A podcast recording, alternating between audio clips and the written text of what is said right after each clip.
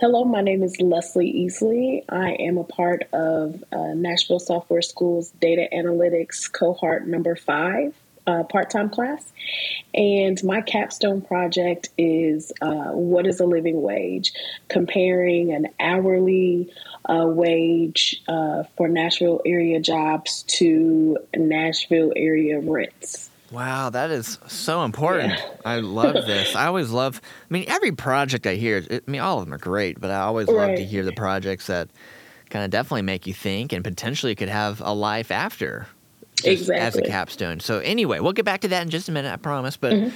catch me up to, to what you were doing before NSS. How did you decide to make a change to go through a six month part time data analytics boot camp? So um, prior to uh, enrolling in NSS, I um, was a manager with uh, American General, which was a subsidiary of American International Group or AIG. Um, I managed about 15 people in their contact center. So I was dealing with life insurance and retirement plans with Universal Life and things like that. So I was um, managing that team, and I had a vice president who was all about the data and was always talking about trends, historically, current, what does the data say, data this, data that. And he was um, really wanting to have someone in house in our team that could like run data for for our team instead of having it um, sourced out to our reports and um, reporting team that was 13 hours ahead of us in Manila, uh, Philippines. So he wanted to have somebody who could do it right then and there instead of waiting on a team. And that's really prompted my interest in data and trends and things like that. So I found the program and I'm excited about it. I bet so. That's so cool. So basically, you went from "Hey, that could be kind of neat if I understood how to do that" to now exactly. you, you you're equipped to yeah. to at least be able to hold your own and continue to mm-hmm. learn. Exactly, exactly. Well, that's great. Well, let's talk about what you've built based on what you've been learning. Talk to me about your project, the the living wage, the the rent comparison in Nashville. What first, like what is it what is it that you created and then what kind of story did it tell from the data? Okay. So I um, created a dashboard with Power BI and it shows modeled estimate wages from the years 2018 to 2020 for area jobs in the Nashville area, all the way from a dishwasher to an account executive or lawyer. So, from your very low entry levels to your most executive levels.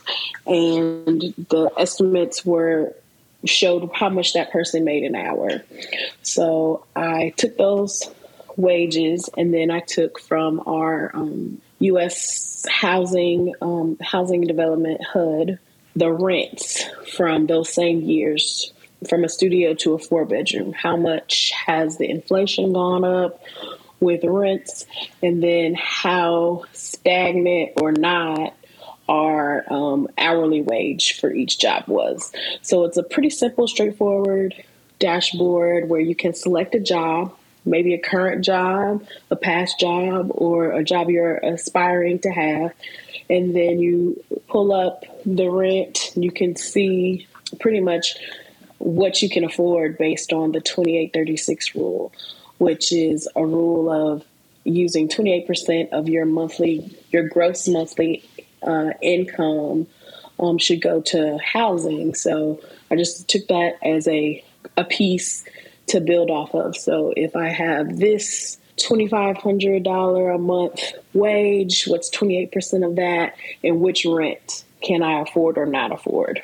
So Wow, that is what I built. What, um, that's a huge project. So, in a nutshell, yeah. what else do you think is kind of the lesson from this? What, what, do you have an optimism? Do you have a, a concern? What do you think this means for the future?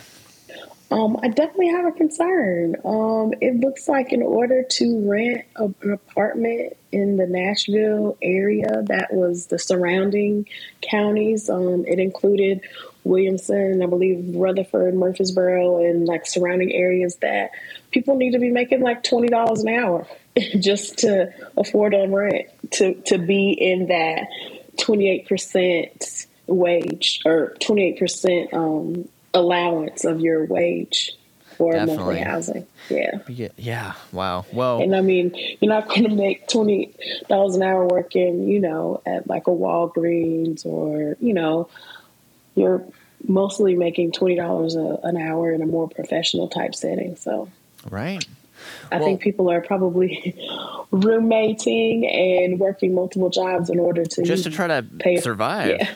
Right, exactly. Not to mention maybe a flat tire or something else unexpected right. that happens.